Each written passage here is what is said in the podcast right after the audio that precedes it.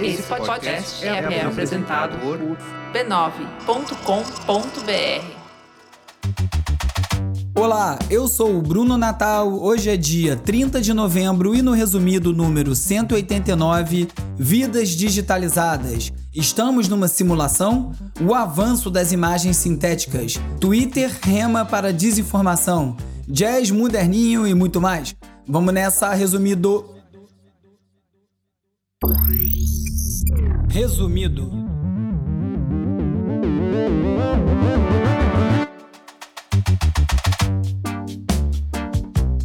Olá, resumista! Esse é o Resumido, um podcast sobre cultura digital e o impacto da tecnologia em todos os aspectos das nossas vidas. O Resumido é parte da rede B9 e tem o apoio do Instituto Vero.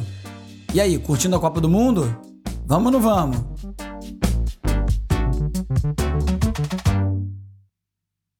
Vamos de cultura digital e como nosso comportamento online ajuda a moldar a sociedade.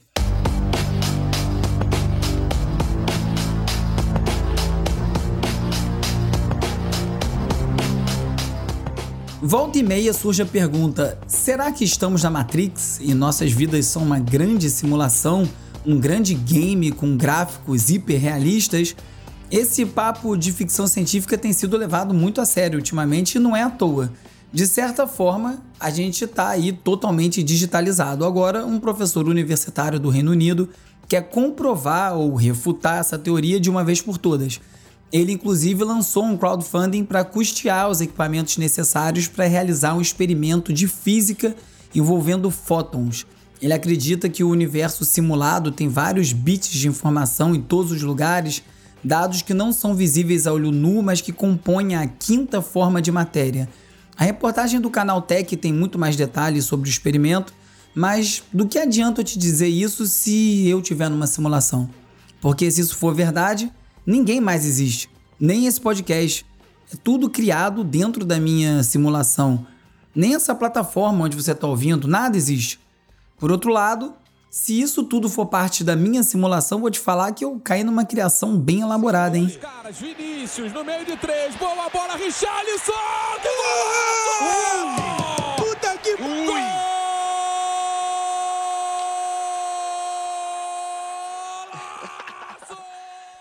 Quem pode dizer que já existe praticamente online é o influenciador Casimiro. Pensa bem, quase ninguém conhece ele fora da tela, ele já é um ser digital, se você pensar bem. Na semana passada, ele bateu um novo recorde de maior live na história do YouTube, com um pico de 3 milhões e 480 mil pessoas assistindo simultaneamente ao jogo Brasil e Sérvia no canal do Casé. Pensa só, na Copa passada ele era praticamente um desconhecido e hoje ele transmite jogos da Copa do Mundo oficialmente no canal dele, algo que se qualquer outro youtuber tentar fazer vai ter o canal retirado do ar. O Casimiro já é o rosto de uma estrutura de streaming que já está batendo de frente com a antes inabalável Globo. Every time someone joins my live stream, it wakes me up, and this happens. Outro que está vivendo a vida de maneira digital é o TikToker australiano Jake Bowen. O cara descobriu como ganhar dinheiro literalmente dormindo. Ele faz lives no TikTok enquanto ele dorme e desafia a audiência a tentar acordar ele interagindo com os elementos do quarto. Para conseguir ligar as luzes do quarto, aumentar o som, até mesmo acionar canhões de efeito com fumaça e outras tractanas que tem no quarto, os seguidores têm que pagar. Por 380 dólares, você pode acionar todos os dispositivos do quarto e tentar matar o sujeito do coração. Em menos de um ano vendendo e espetacularizando o próprio sono, o Jake já faturou quase 2 milhões de reais. Tenho certeza que algum brasileiro vai levar essa brincadeira a novos extremos. This is not video footage, it's a render. But it looks pretty photoreal, right? Like achieving this level of quality in CGI would normally require a huge amount of time and effort. But what if I told you that I easily made this in a matter of minutes thanks to a brand new technology called Nerf? A indústria do cinema também está passando por mudanças radicais com a digitalização e mais uma nova tecnologia de inteligência artificial consegue reconstruir ambientes e personagens inteiros em 3D a partir de fotos tiradas com um celular. Chamada de campos de radiação neural, ou simplesmente NERFs, da sigla para Neural Radiance Fields em inglês, a tecnologia promete baratear e agilizar muito a produção de cenários digitais. Acho que em cinco anos a gente vai estar num lugar que a gente não consegue nem imaginar ainda em relação a esses avanços de processamento sintético de imagens. Meio difícil explicar num podcast sem as imagens, então eu recomendo muito assistir o vídeo com a demonstração. Eu vou incluir no post do resumido.cc com todas as reportagens comentadas nesse episódio. O Google também divulgou um outro projeto que gera cenários naturais lindos, uns takes infinitos, como se fossem filmados por drones passando por montanhas, viajando sobre o mar, uns loops infinitos realistas de natureza produzidos por uma inteligência artificial só a partir da análise de fotos e vídeos de cada tipo de cenário. Vai chegar o dia que para fazer um filme vai bastar você escrever o roteiro e as imagens vão ser geradas automaticamente o que vai servir para ressaltar que o que mais importa é sempre e sempre foi mesmo o roteiro. Ainda no campo da inteligência artificial, a Meta divulgou uma demonstração da Galáctica, um modelo que pode escrever artigos acadêmicos, resumos, resolver fórmulas matemáticas e até gerar entradas para a Wikipedia. Óbvio que tem várias questões éticas aí, além dos riscos de viés torto, escrevendo novos textos baseados em informações retiradas de textos já errados o que gera um efeito bola de neve de desinformação. Como bem disse o diretor do Max Planck Institute da Alemanha, escrever algo que se pareça com ciência é diferente de fazer ciência.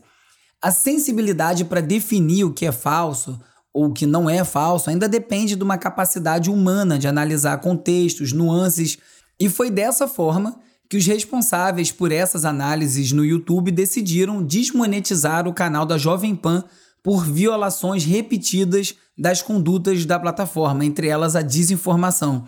As discussões sobre isso costumam tomar um caminho errado sobre liberdade de expressão, mas isso é bem diferente de querer mentir e desinformar livremente e ainda faturar com isso. Além disso, o YouTube é uma plataforma privada, ele pode tomar a decisão que ele quiser, a gente gostando ou não, inclusive essa. Então, não se trata de uma concessão pública como por vezes a onipresença dessas plataformas nas nossas vidas faz parecer. Nesse caso, por conta do histórico da Jovem Pan em divulgar notícias falsas e desinformar, a decisão foi bem acertada.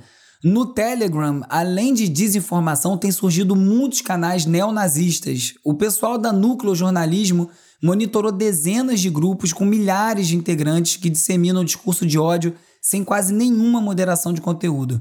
Por uma infeliz coincidência, essa matéria foi publicada na semana do infeliz atentado nas escolas de Aracruz, no Espírito Santo, onde um adolescente com símbolos nazistas entrou armado e assassinou três pessoas, incluindo criança. Ele se radicalizou em casa através do pai, policial militar, e acessando conteúdos radicais na internet. Falando em apologia, a grife italiana Balenciaga se enfiou num problema gigante a marca que adora causar controvérsia nas suas campanhas passou dos limites e produziu um ensaio fotográfico com crianças segurando ursinhos de pelúcia em vestimentas sadomasoquistas, além de incluir no cenário itens fetichistas e documentos jurídicos sobre pedofilia. A Kim Kardashian, que é embaixadora da marca, se viu obrigada a se posicionar, se disse estar enojada com a história e depois de muito enrolar, culpar o fotógrafo, processar a agência responsável pela campanha e alegar que, veja bem, não é bem assim, a Balenciaga resolveu assumir toda a responsabilidade pelo conteúdo e retirou a campanha do ar. Tomara que essa história não acabe por aí, porque é bem importante investigar como se deu, o que, que motivou uma campanha assim. Aliás, essa semana estourou um caso de uma menina que supostamente vem seduzindo vários adolescentes de escolas particulares no Rio através do Instagram, enviando nudes no inbox depois organizando lives e marcando encontros com alguns dos menores de idade e registrando tudo em fotos. Ela diz ter 17 anos, mas não se sabe muito bem os detalhes da história. Até o episódio da semana que vem devem surgir mais detalhes e, se for relevante, eu volto a falar disso aqui. Outro que precisou se desculpar foi o Bob Dylan. Ele começou a usar uma caneta eletrônica para assinar obras para os fãs de maneira automatizada, por conta da pandemia e também pelo volume de peças que ele tem que assinar. Aí os fãs descobriram o truque, ficaram bem bravos, já que canetas eletrônicas fazem a assinatura perder a sua aura, né, do autógrafo. E o Bob Dylan disse então que ele foi mal informado de que a tecnologia era sim bem aceita por fãs e se comprometeu que vai acenar tudo de novo, dessa vez à mão, bem artesanal. Belo arco esse bloco, hein? Comecei falando sobre a gente viver numa simulação e terminei com uma história da valorização de autógrafos reais.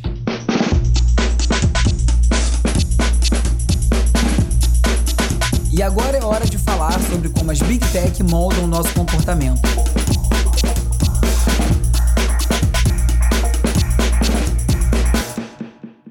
No episódio passado eu falei bastante sobre o Cu, rede social indiana que caiu na graça dos brasileiros.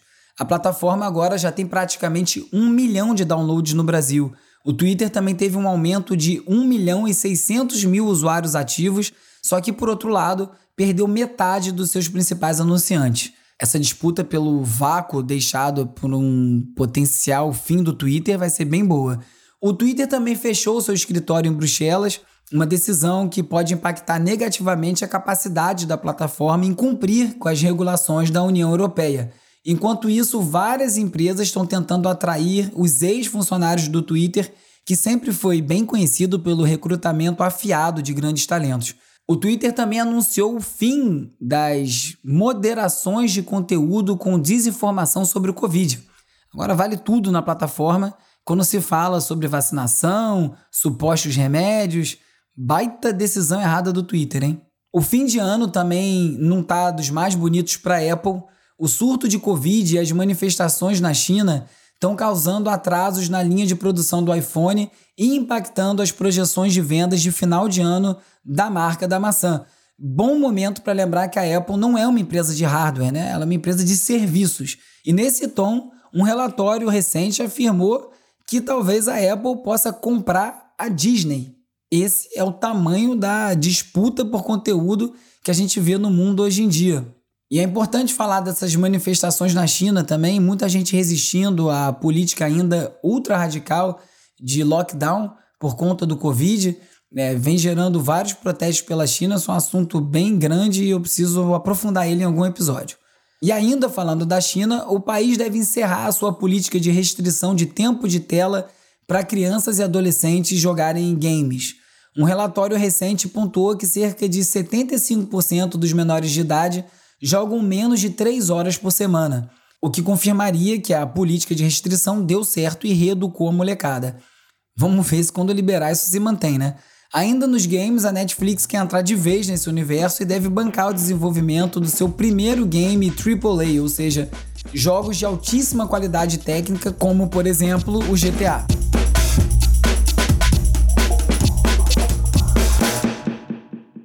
Toda semana, alguns links ficam de fora do roteiro, eu boto lá na seção leitura extra no site do resumido.cc, junto com todos os links que eu comento aqui no episódio.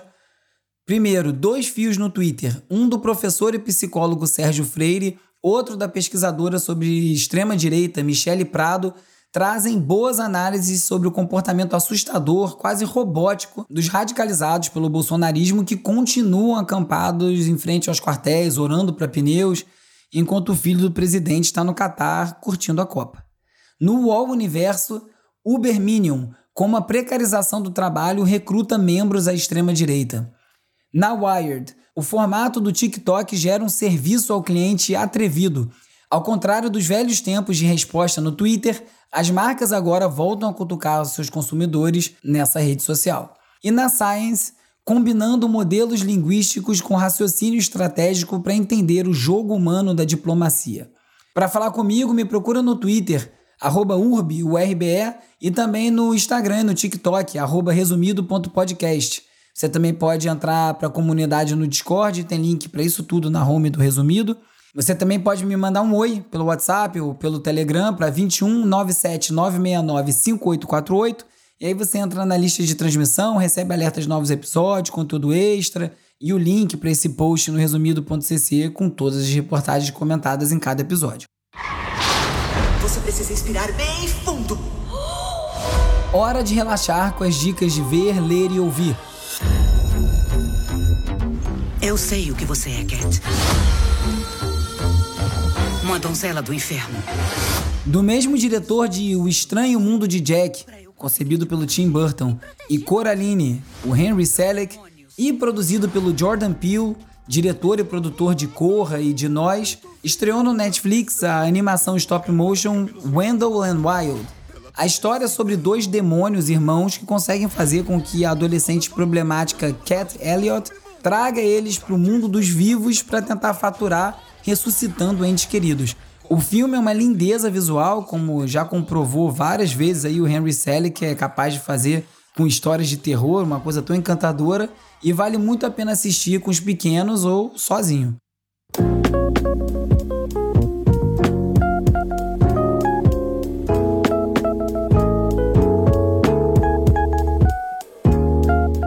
Capa desse disco no Spotify, Not Tight, do Domi and J.D. Beck.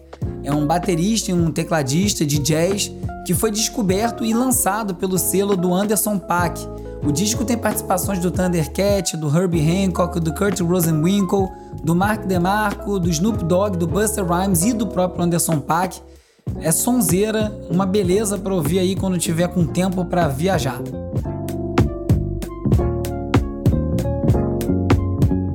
Nesse episódio você ficou sabendo que com a ultra digitalização das nossas vidas já vivemos de certa forma uma simulação que o Twitter está forçando os limites de quase tudo na plataforma, que a produção de imagens sintéticas está avançando em velocidade espantosa e muito mais. Quer ajudar o resumido? Recomenda para mais gente. Você pode também participar do você pode também participar do financiamento coletivo no catarse.me barra resumido. Pode me pagar um café, um chopp aí pelo Pix, mandando para brunonatal.resumido.cc.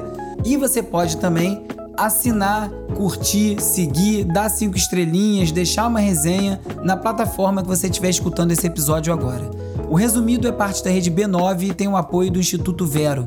É produzido e apresentado por mim, Bruno Natal. O roteiro é escrito por mim e pela equipe do Vero. A edição e mixagem é feita pelo Hugo Rocha. As redes sociais são editadas pelo Lucas Vasconcelos, com design do Felipe Araújo e animações do Peri Selmaman. A foto da capa é do Jorge Bispo e o tema original foi composto pelo Gustavo Silveira. Eu sou o Bruno Natal, obrigado pela audiência e semana que vem tem mais Resumido.